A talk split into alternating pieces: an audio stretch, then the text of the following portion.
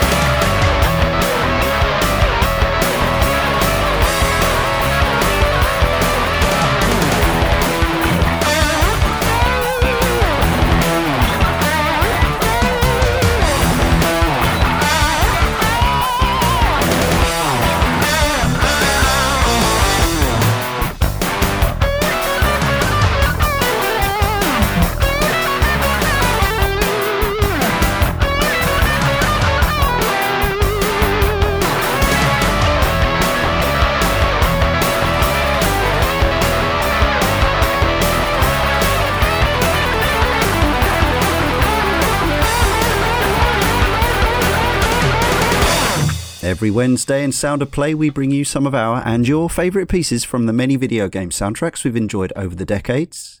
And I'm very excited because joining me, Leon Cox, in Sound of Play 123 is composer, multi instrumentalist, vocalist, arranger, you name it. It's Steve Kirk.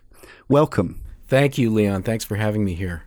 Friend of George Sanger as well, and sometime collaborator too. And that's how we uh, that's how we kind of hook this up through George, the mighty George. Oh man, he's the he's a super great guy, and it's been really fun to be uh, collaborating with him. Yeah, yeah we we love George. He, uh, uh, as as I think you heard on our, on our show, he was uh, one of the most requested guests, uh, and he didn't disappoint either. Uh, yeah, everyone said what a what a fantastic guy he is, and uh, and yeah, so through his Facebook, I saw you comment, and, and, then I invited you on, and here we are. So it's as simple as that.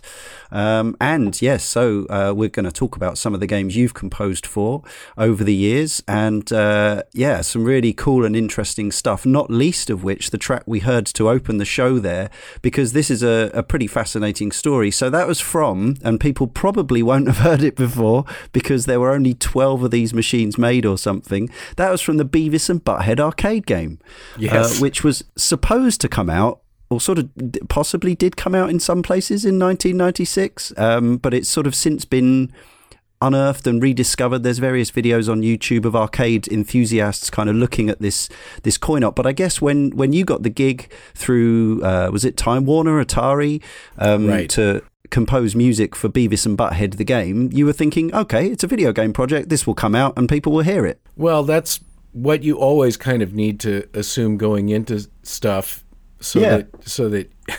you don't just give up right away. Yeah. Uh, uh, you know, there's a lot of games every composer has worked on games that just don't ship, and yeah. uh, I actually feel worse for programmers because they probably work on more games and do more arcane coding mm. than you could ever possibly imagine, and never see a game shipped, and that can be real disappointment. You know, you could burn yourself out for ten years and not have see a game ship. So I yeah, consider right. myself lucky that I'm not a programmer for variety of reasons. Uh, one is that I would be terrible at it, and uh, you know, I'm I prefer to be a musician. But the thing about the uh, the Beavis and Butthead project was mm. that it gave me a start in the industry. Before that, I was a composer and a guitar player, and in a band called the Clubfoot Orchestra, which yeah. some people know about, but it's it's we had a reputation for what we did, which was we played original scores to old silent films in movie theaters with a conductor and all of that kind of thing. It was about yeah, yeah. nine piece band. And um, the leader of that band, uh, Richard Marriott, um, ah. hired me as an assistant uh, mm-hmm. because he got this job as a composer at Atari, which became Time Warner Interactive and all of that yeah. stuff. And that, yeah, their uh, their thing were their their thing was arcade games at the mm. time, and I mean, I think that was mainly what they were doing uh, when I was there. And so I was I was a paid intern really, and I I I assisted Richard and I transcribed dialogue from the Beavis and Butthead game, which was thrilling. And Beavis and Butthead Mania was kind of uh, at its peak at this point. This was the year the movie came out, I think. It was before the movie came out. Okay. Which I love that movie. I love yeah. that movie. I, I, you know, and I and I really enjoyed Beavis and Butthead. But when you are you are wading through a bunch of dialogue from the TV shows, especially yeah. when they're talking during the videos, and you get a lot, you get a yeah, lot of that, um, and you know, uh, but the other thing uh, about working there was that it was the first time I had ever used a computer, right. and I learned how to. Uh, I and Richard even said, you know, don't tell them you don't know how to use a computer. I'll just show you what to do. And I went, okay. And um, so I learned how to do sound editing. That was before Pro Tools. That's when they had a, a program called Sound Sound Designer Two, which was a industry standard for a while, and that was just a two track editing software and and then I did other crazy things like well the Babes R Us track is a good example. Uh, I was using a, I mean this is a little geeky. Oh well. Um, That's all right. uh, uh, More than all I was right. using software called Studio Vision Pro by a company uh, called Opcode back in the day, and it was a sequencer uh, basically, and I was uh, I had an old TEAC four track tape recorder and I had time code on one track and then I had three tracks left for I guess two guitars and a bass and the rest of it were like Roland sound canvas sounds mm. and things like that. So uh, that's how we got that's how we got that thing that little ditty to rock, you know, live uh-huh. guitars and yeah. uh, everything else was uh, was uh, you know sample based.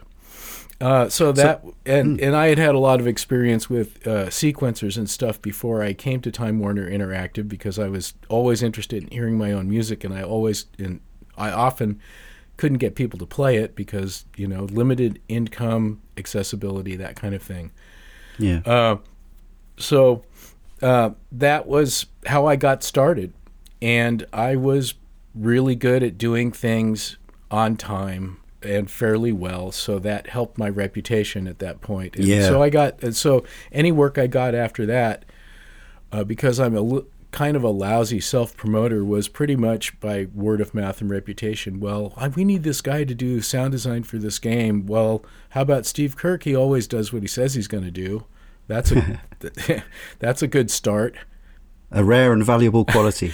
yeah, so, because um, I understand, I have done a little bit of looking into the Beavis and Butthead arcade game. I mean, that's actually, you know, my, my passion is kind of video games and, and, and the history thereof. So it is a it is a curio. But I think it was actually the the coin op itself was um, CD technology. It was based on the 3DO, the home system. Yeah. So that did give you, rather than having to compose for a sound chip, you were you were kind of free to to go to town with with the musical production. I was pretty su- much. I was super lucky to have avoided what people were doing before was coding. Yeah. and and uh, coding the music and uh, and I believe and I believe that the uh, the guy I worked with Dennis Harper who's I I think is still in the biz mm. developed the coding for that stuff uh, he developed the language for writing music in code which I'm really happy to to say I never had to learn yeah it was yeah. streaming CD music mm. in in game you know that was it was a relief to know that I wasn't going to have to cultivate a whole new career to write music again. Yeah. Um, the, the the really interesting thing about that game is is you're right. It, it, was right at the peak of Beavis and Butthead popularity when the game when game production started, and because it dragged on for about a year and a half. About that time was when well, I guess some kid had dropped a bowling ball with a firecracker in it, like on the TV, like on the TV show. and, yeah. and and uh, the the popularity of the game started taking some hits, and um, television stations like CBS and whatever were trying to be a little bit ed- edgier because that was the thing, and then mm. and then there was a reaction to that, and they were then they were trying to tone all of that stuff done uh, down. So there was a lot of political stuff going on. So by the time the game was ready to market test, mm. uh, well, the excitement about uh, about the Beavis and Butthead scene in general had waned.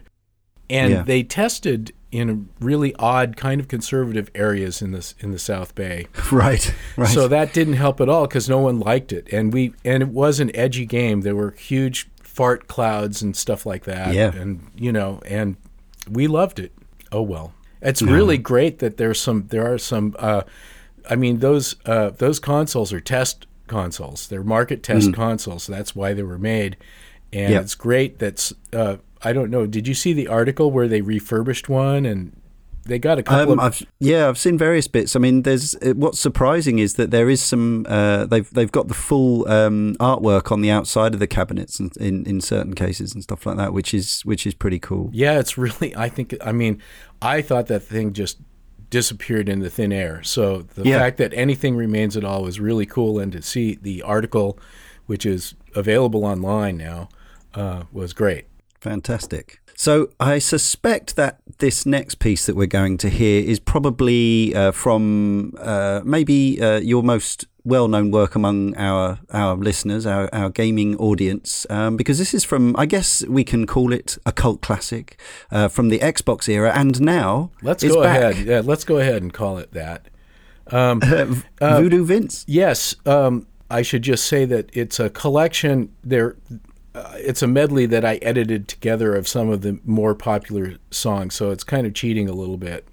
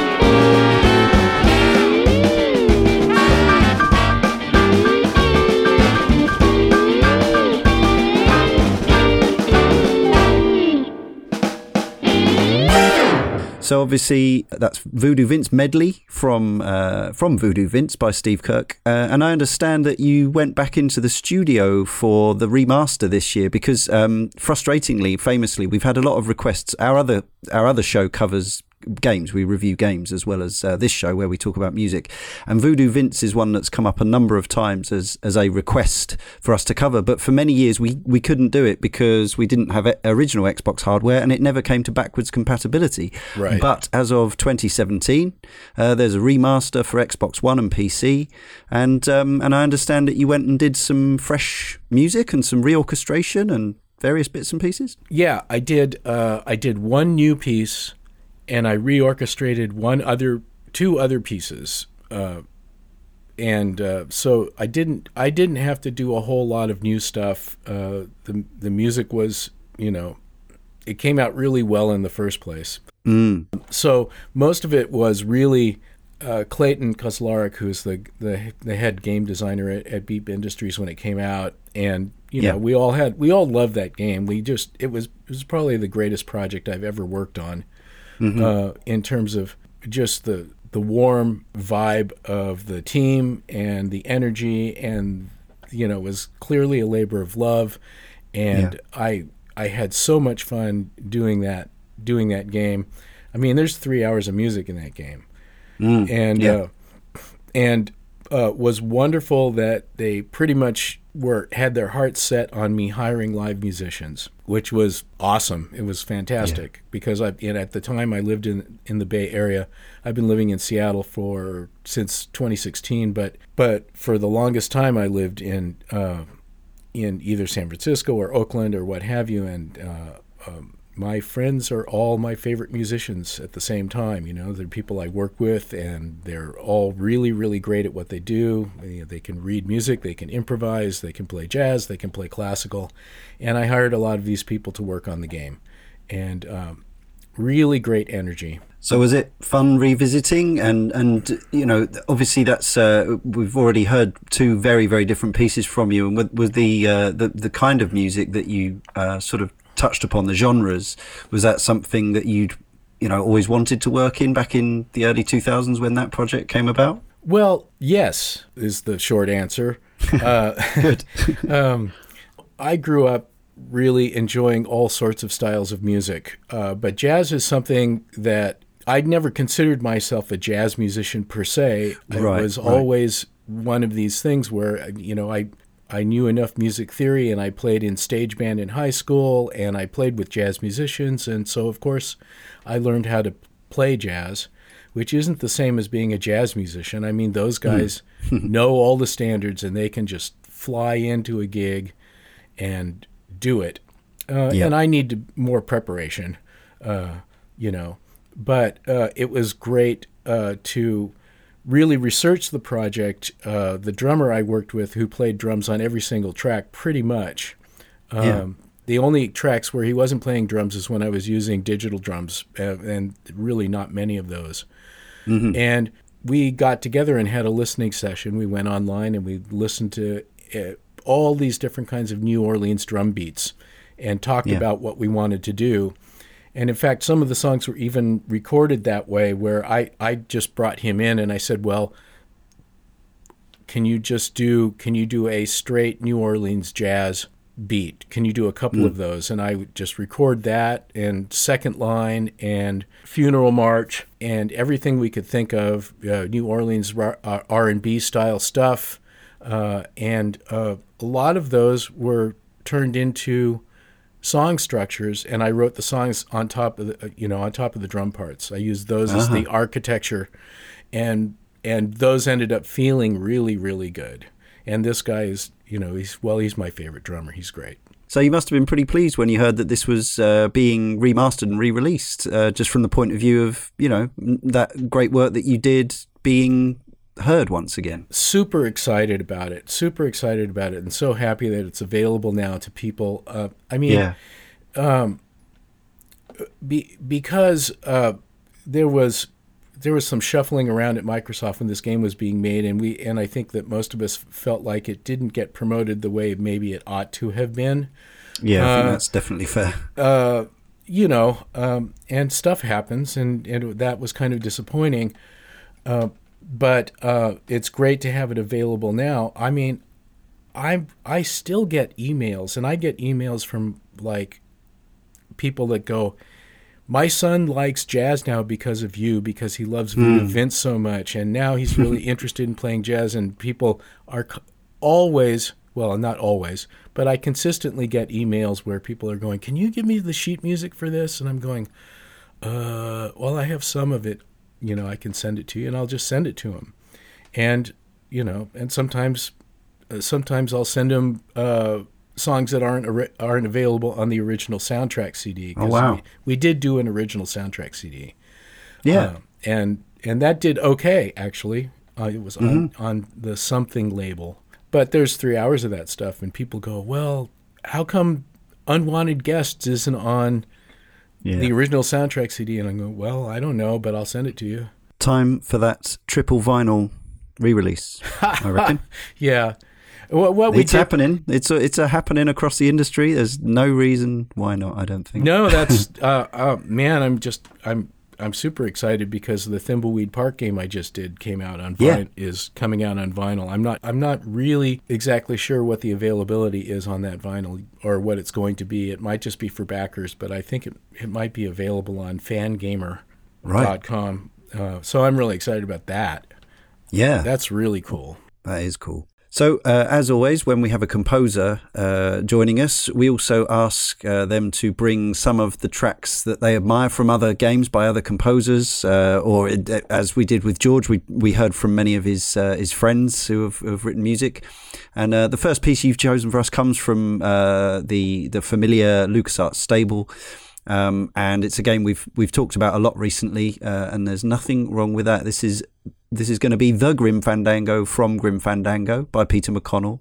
Uh, so, what is it about this piece or this composer uh, that inspires you? Uh, Peter McConnell is one of my favorite composers, period, not just game composers. I mean, the guy yeah. is so great. And we have a we have similar sensibilities as composers. Mm-hmm. Uh, there is a there is a melodic and harmonic sensibility that we share, and it might be because we both grew up listening to similar things.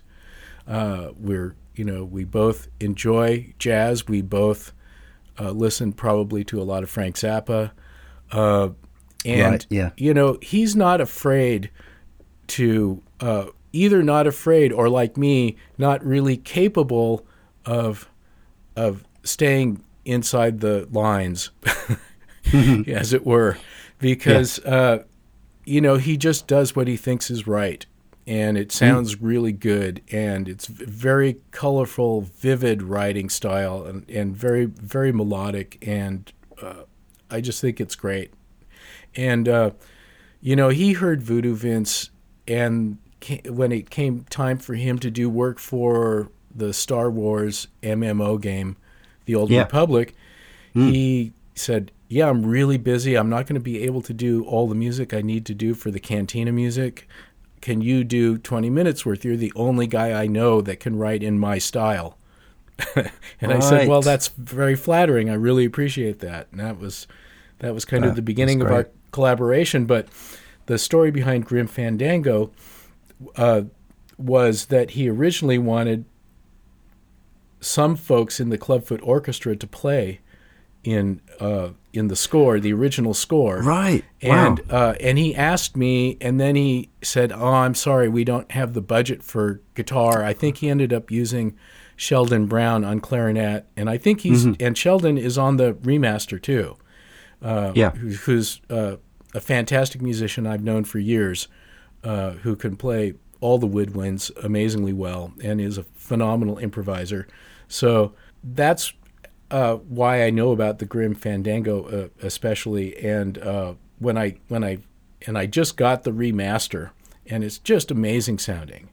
So mm. the story behind that is, you know, back then they didn't have budgets for orchestras, and and somehow uh, they they managed to resuscitate all of all of these old MIDI files in yeah. s- from some arcane format uh, and that was I think uh, a lot of that had to do with the late Jory Purim, mm-hmm. being able to extract that stuff and and uh, uh, make it available for reorchestration, and it sounds amazing. Does indeed. Let's hear Grim Fandango.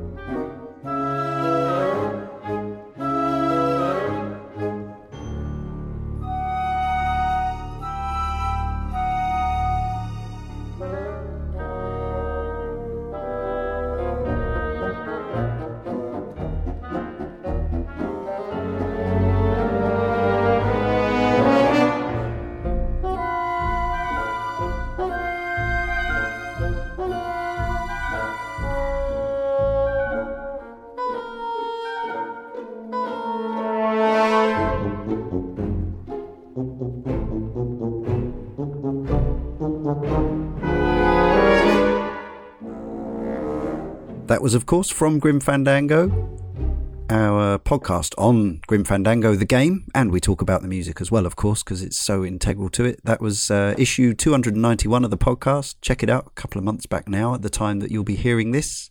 And that was chosen by our guest, Steve Kirk, who's joined us uh, at a stupid, a stupidly early hour. We thank him for that, his time uh, to coincide with our, our uh, international clock differences. So thank you, Steve it's really only 7:30 over here. It's not that bad. I would well, like I would like to make oh one, I I said Jory's last name wrong. It's it was Jory, the late Jory Prum, and he was extremely uh-huh. well respected and and loved, and unfortunately passed away. Uh, was in a motorcycle accident a couple of years ago. Mm, sorry to hear that. Yeah, the industry has, has lost so many people now as as the industry ages, but uh, but always, you know, when it's somebody who's taken so so young for in, in such sudden suddenness, that's uh, that's always so sad. Yeah, he was a young guy. Mm-hmm. We've also, of course, got uh, tracks from Steve's canon. Um, we've got uh, another pe- a couple of pieces here coming up. We're going to uh, segue them. We're going to put them together um, and one of the pleasures that we get from doing this Sound of Play podcast is that I think a lot of times, partly due to the the actual the way in which people play them, and partly probably just people's um, uh, prejudice in a way, I think I think it's uh, underestimated just how many amazing iOS and Android, you know, mobile games there are with fantastic music. Um, and obviously, this is uh, one that you worked on a few years ago now. Uh, yeah. Uh, Scurvy Scallywags, also for Beep. Um, so, and you got to make some fantastic, fun pirate music. Can you tell us about the the process for that? Yeah, it was really fun. Uh, again, this was with a game designer Clayton Kauzlaric and also Ron Gilbert. Uh, yeah, and Ron Gilbert had uh, devised a uh, a game engine uh, for the for the standard match three game where you could swipe in any direction instead of just down. Uh, mm. You know, so um, so you could actually have a bit more strategy in the match three process, and that was really really cool. And so when I was uh, when I was first contacted about the game, they wanted me to demo a theme, and so I did. And I was going, I was shooting for this Pirates of the Caribbean uh, lush orchestral strategy, and mm-hmm. and and Clay's going, uh, that's pretty good.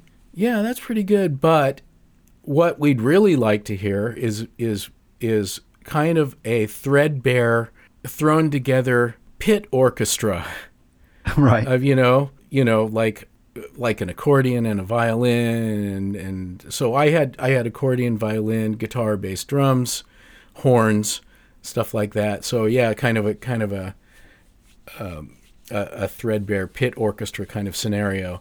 And yeah. and as soon as he said that, I knew exactly what he needed, and I I was just off and running, and it was a blast doing this game. Uh, there was a, there was a, a game engine limitation where we couldn't uh, seamlessly butt tracks against each other, right? right? So and and we didn't even really want that. We we didn't want the music to be continuous. We wanted there to be a little bit of space. So I, I kind of uh, sculpted each each music cue to to have a, a bit of of tempo change like a, a ritardando. It would slow down at the end, or it would have there would be defined beginnings and endings. And lots of times when you you're writing for games, you don't do that. You you create loops that can segue yeah. into other loops seamlessly and that sort of thing. And and we didn't do it that way. Uh, and in fact, having the space between the music cues in the game it gives you a little breathing room because otherwise, I think it could get a little bit obnoxious. So, mm. and mm. the music is a little bit obnoxious anyway. It was fun to do that in a fun way. All right, well, let's hear some obnoxious shanties uh, from uh, Scurvy Scallywags and uh, gameplay medley as well. Walking the plank is a delicate art. A plank should be sturdy and not fall apart. A victim should show off their speech making powers, provided their talk doesn't last for six hours.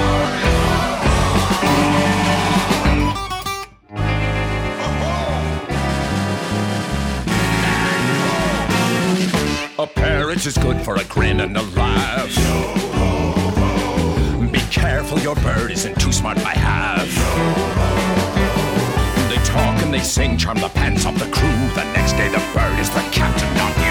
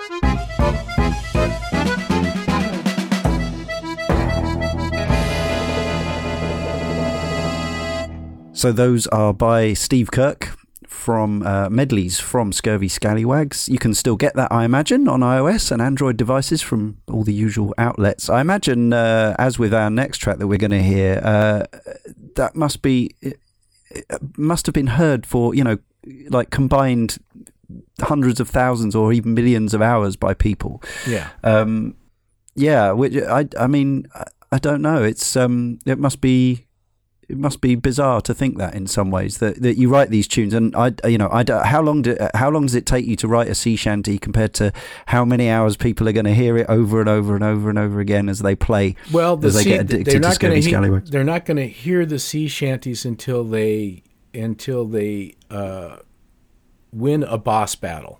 So uh-huh, right. so and and the, and, and, and, the structure of those I I mean there I think there's 16 sea shanties total and they wow. all have the same essential harmonic progression.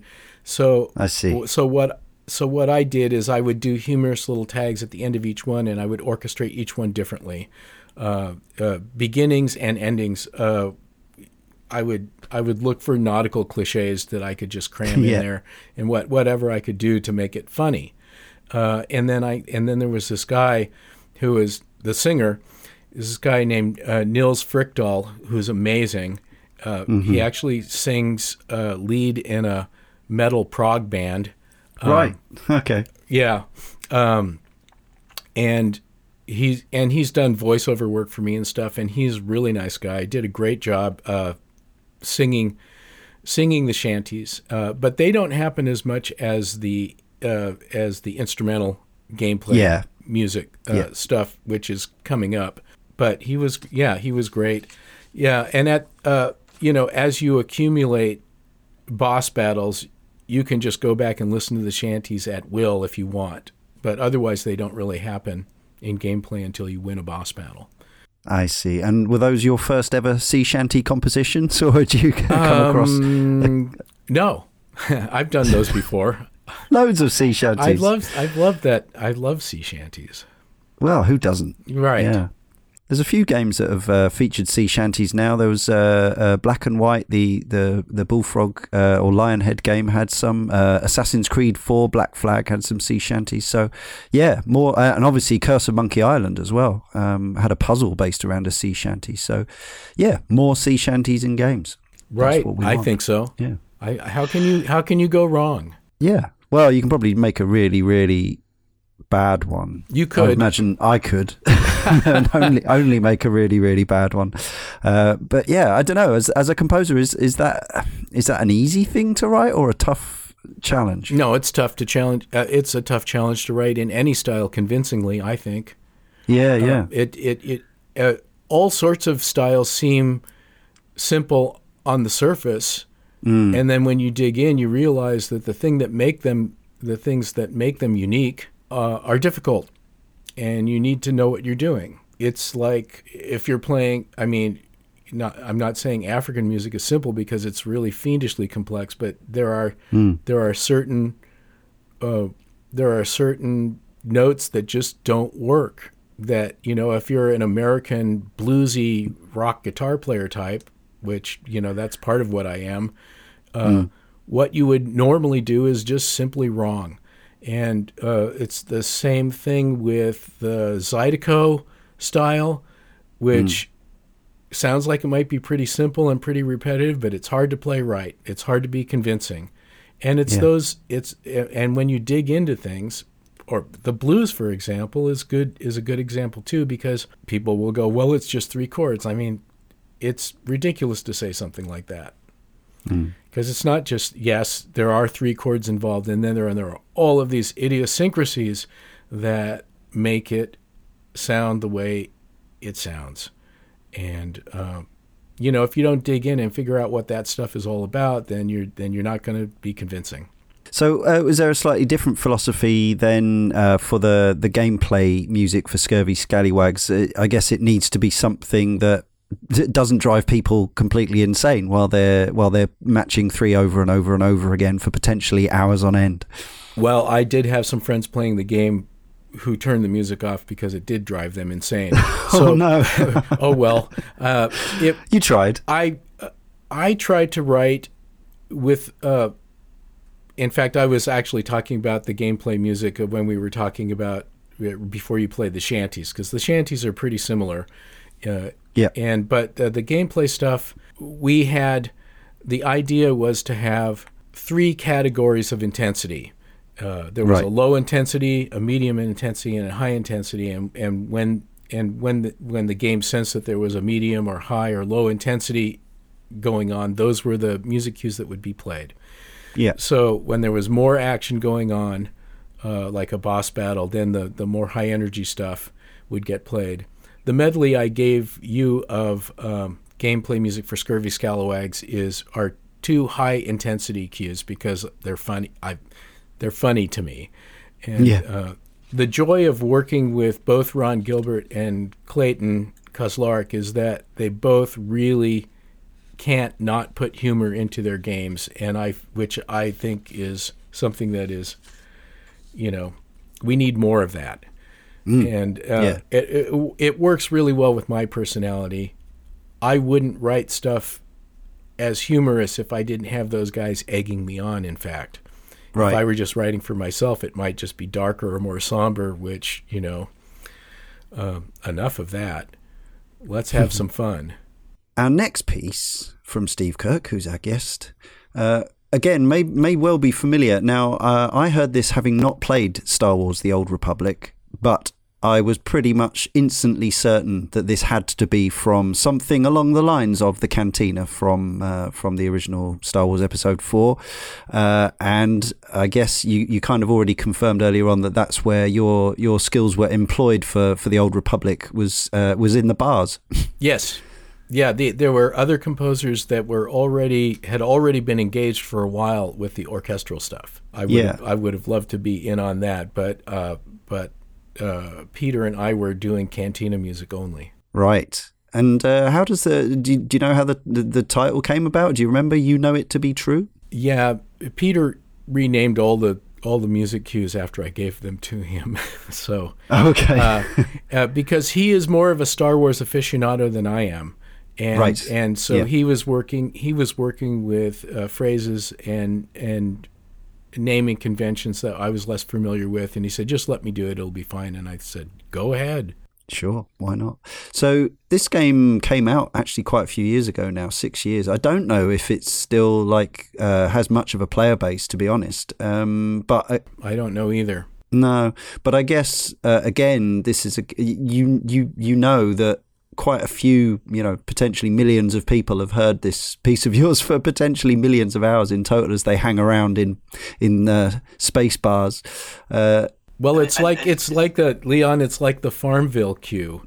Uh, Of course, I did- Farmville. We I haven't did even that- mentioned I did that thing, and uh, you know, it's they don't they don't give credits to composers on on the on, on the you know when you're loading Farmville. So No, so no, no, one right. knew, but really 90 million people uh, every day were playing that game for a while. I'm going, oh man, if only there was a back end to this deal. Yeah, I was. Whoops. I was. You know, I thought maybe it would be gauche to ask about such things, but uh, you know, I, I was wondering. Yeah, yes, Steve Kirk, who we have here, is the man who wrote that music that you heard if you played Farmville um, uh, for a, a billion hours back in whenever Farmville was massive. Ten years ago now, maybe. It's 10 sure. years. Yeah, it is. It's 2007. That's that's right. Yeah. So yeah, and like you say, if you'd had maybe just a penny, you know, a single cent for every time some of those cues were were played, uh, I mean, I'm sure you would still work because you obviously love making music, but uh, you wouldn't need to. Yes.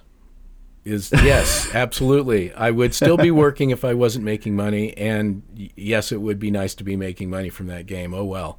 I mean, I uh, most most most of these projects are buyouts. You know, you you charge per minute of finished music, and that's what I did, and it was thirty seconds. So there it is. Thirty seconds. Wow. It was a. I mean, I, I, I, you know, I sent those guys. I, I said thirty seconds is not enough, and and I knew that very shortly thereafter, everybody had, you know, every had everyone had higher bandwidth, and uh, and I and they were putting other music in their games over at Zynga that were a minute, two minutes long. So I sent them a minute long version Oh right. and said, "You guys can have this. I don't even care. I just it should be a minute long. Just take it."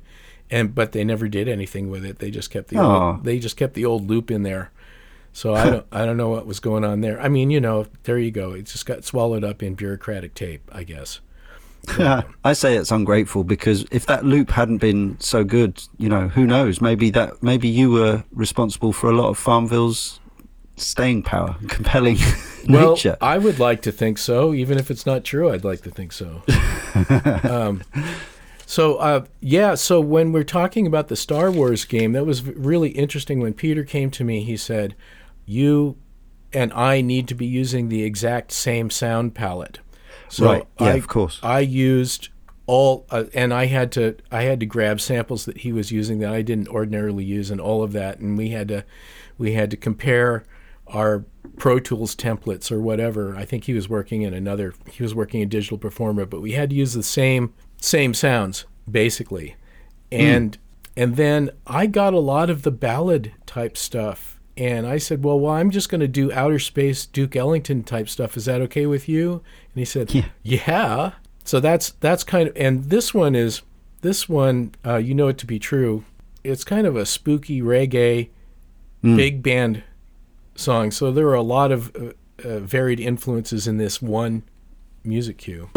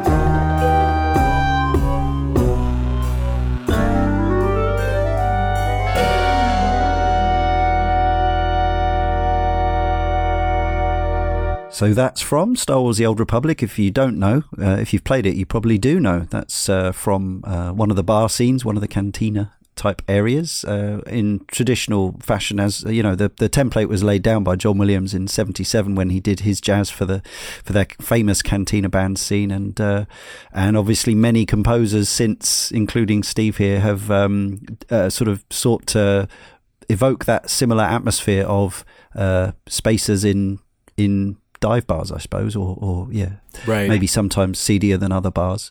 Uh, but no, it's great stuff. Yeah, I kind of feel I, I am kind. You know, I was five years old when the first Star Wars came out, and I am kind of, um, you know, in that invested in that world. I'm not like a crazy obsessive or anything, but uh, but I do love some Star Wars. So I do feel like I've missed out by not having played uh, the Old Republic. I feel like there's some Star Wars missing from my from my life. But uh, MMOs are a are a time sink, as we all know. So Yes. uh, I'll just have to enjoy the soundtrack uh, outside of the game. Uh, more space opera, although this is strategy space opera uh, for Steve's next pick by another composer. Uh, this is again a game and a soundtrack I'm not familiar with, but I've listened to the piece and it is, of course, very lovely. Uh, so, can you tell us about what we built by Howard Mostrom from Planetary Annihilation? Yeah, uh, well, uh, when I first moved up here to Seattle, which was January in 2016, uh, I I met with uh, some of the folks at PopCap Games because I had worked with them on uh, on previous projects. Uh, one was uh, The Princess and the Frog, uh, Yeah. by uh, Disney, uh, and um, and I said, well, you know, what do I do to get uh, what what do I do to in, ingratiate myself into the into the into the game audio community of the Pacific Northwest, and they said, "Oh well, you want to join Seattle Composers Alliance, and you want to join uh, Seattle Game Audio Group, and one of our guys is kind of spearheading that." And and I so I did that, and I'm still doing that. And one of the guys I met was was Howard Mostrom, and he's mm-hmm. a super nice guy, and he's super highly skilled, uh, and he's over at you know Uber Entertainment making games, and they uh, in this planetary annihilation game was um, a big deal for him. Um, they they had a Kickstarter project and uh, and uh, for this thing, and they and mm. they pulled in a lot of money, enough money to hire a full orchestra, and and Howard did all of the uh, all of the composing for this.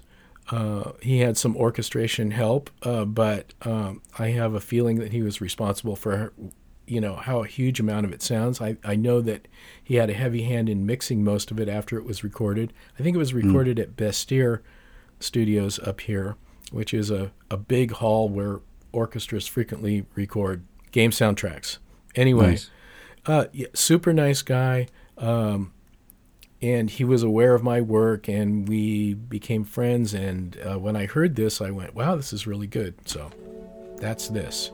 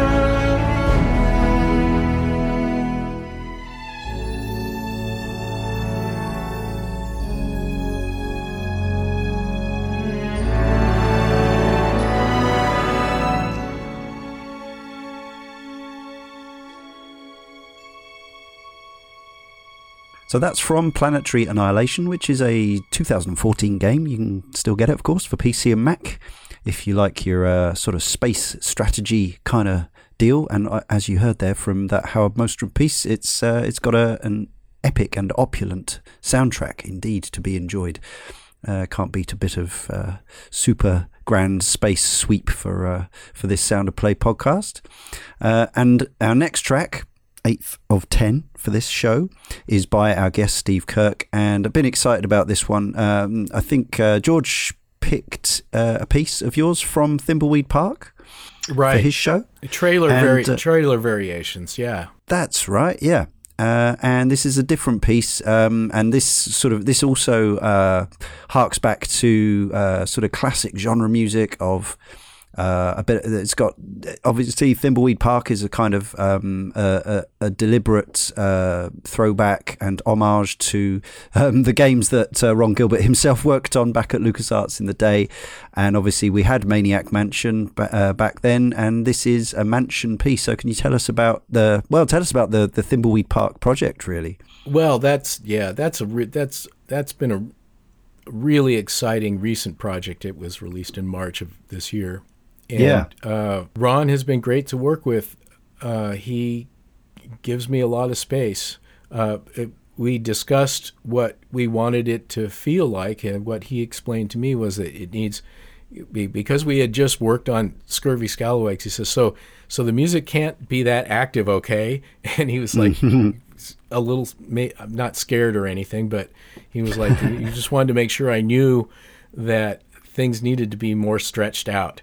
And I said, "No, I completely understand." He said, "Think think Twin Peaks." And I went, "Well, okay, that makes sense to me." And mm-hmm. um, and Ron loves guitars, so we we didn't have any conflict there either, since I'm a guitar player. And Yeah. uh, so the idea for me was to create stuff that was that was that that had an orchestral depth to it. There was, you know, the the the focus was pretty orchestral. I mean, trailer trailer variations has a drum kit and stuff like that. There's very little that of that in the actual gameplay. There are there are there are modern electric instruments mixed in with orchestra, but it's more it's more spacious. The melodies are more drawn out, uh, and I was I can happily say I got away with a lot of dark textures that I probably Yeah. would not be able to get away with with other game producers. Uh, he likes that stuff, and Yeah. uh, so that was a that was a really really great match. And uh, the Mansion is actually one of the sadder, more subdued orchestral pieces Yeah. in the in the in the game.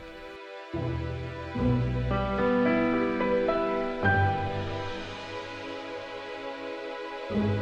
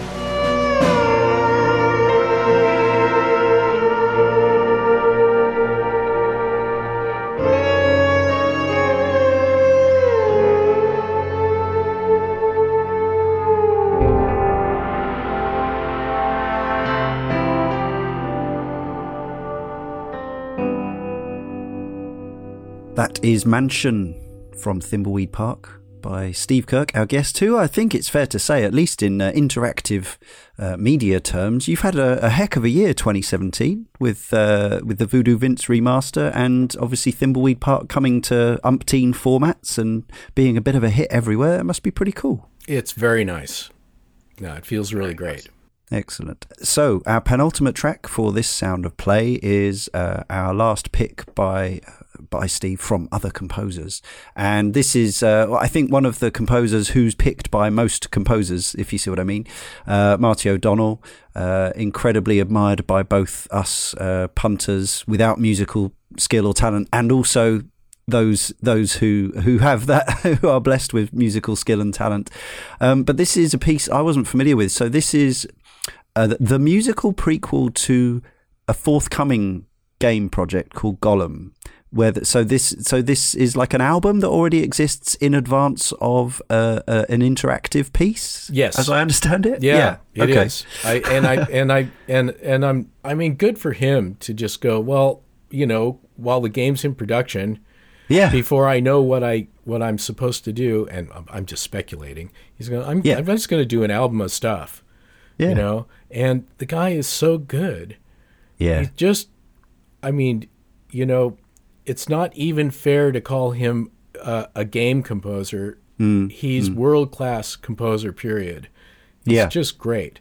I mean, this guy knows his shit. He's a great writer. He's a great composer you can tell that he has influences from all over the map. Uh, his, you know, his knowledge of music theory and style uh, is extensive, and listening to this stuff is pure joy.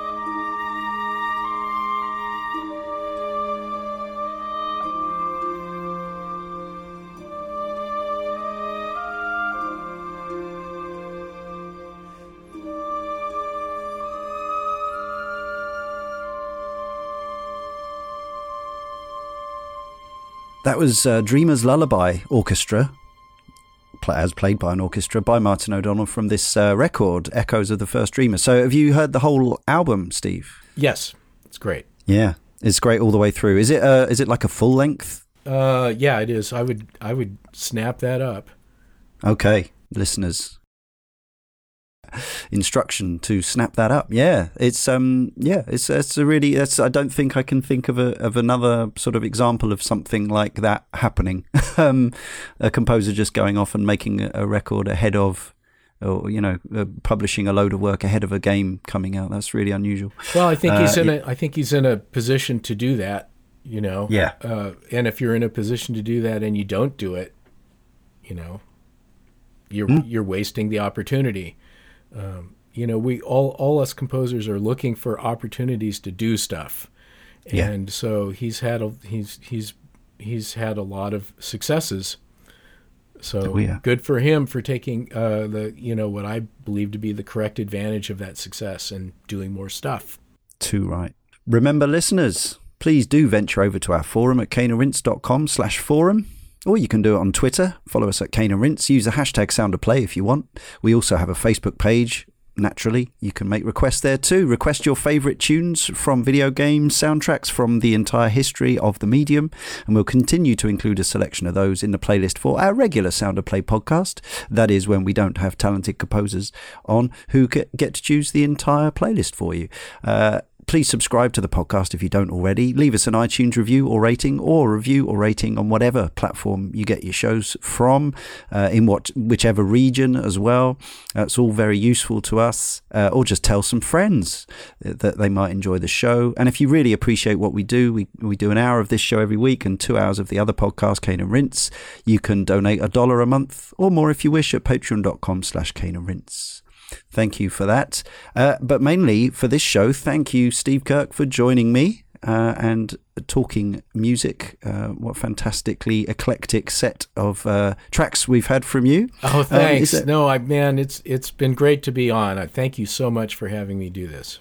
Oh, very, very welcome. Yeah. Um, yeah. Uh, is there anything you want to tell our listeners about? Any plugs, uh, social media, or any projects that people should be aware of that you're up to? Whatever you like. The oh, floor is I'm, yours. I'm I'm working on some things that haven't been announced yet, so Of I course. kind of can't talk about that. But, Sure, uh, I sure. am excited about this songwriting collaboration project that I'm have that I have with George Sanger, Aha. the mighty Fat Man.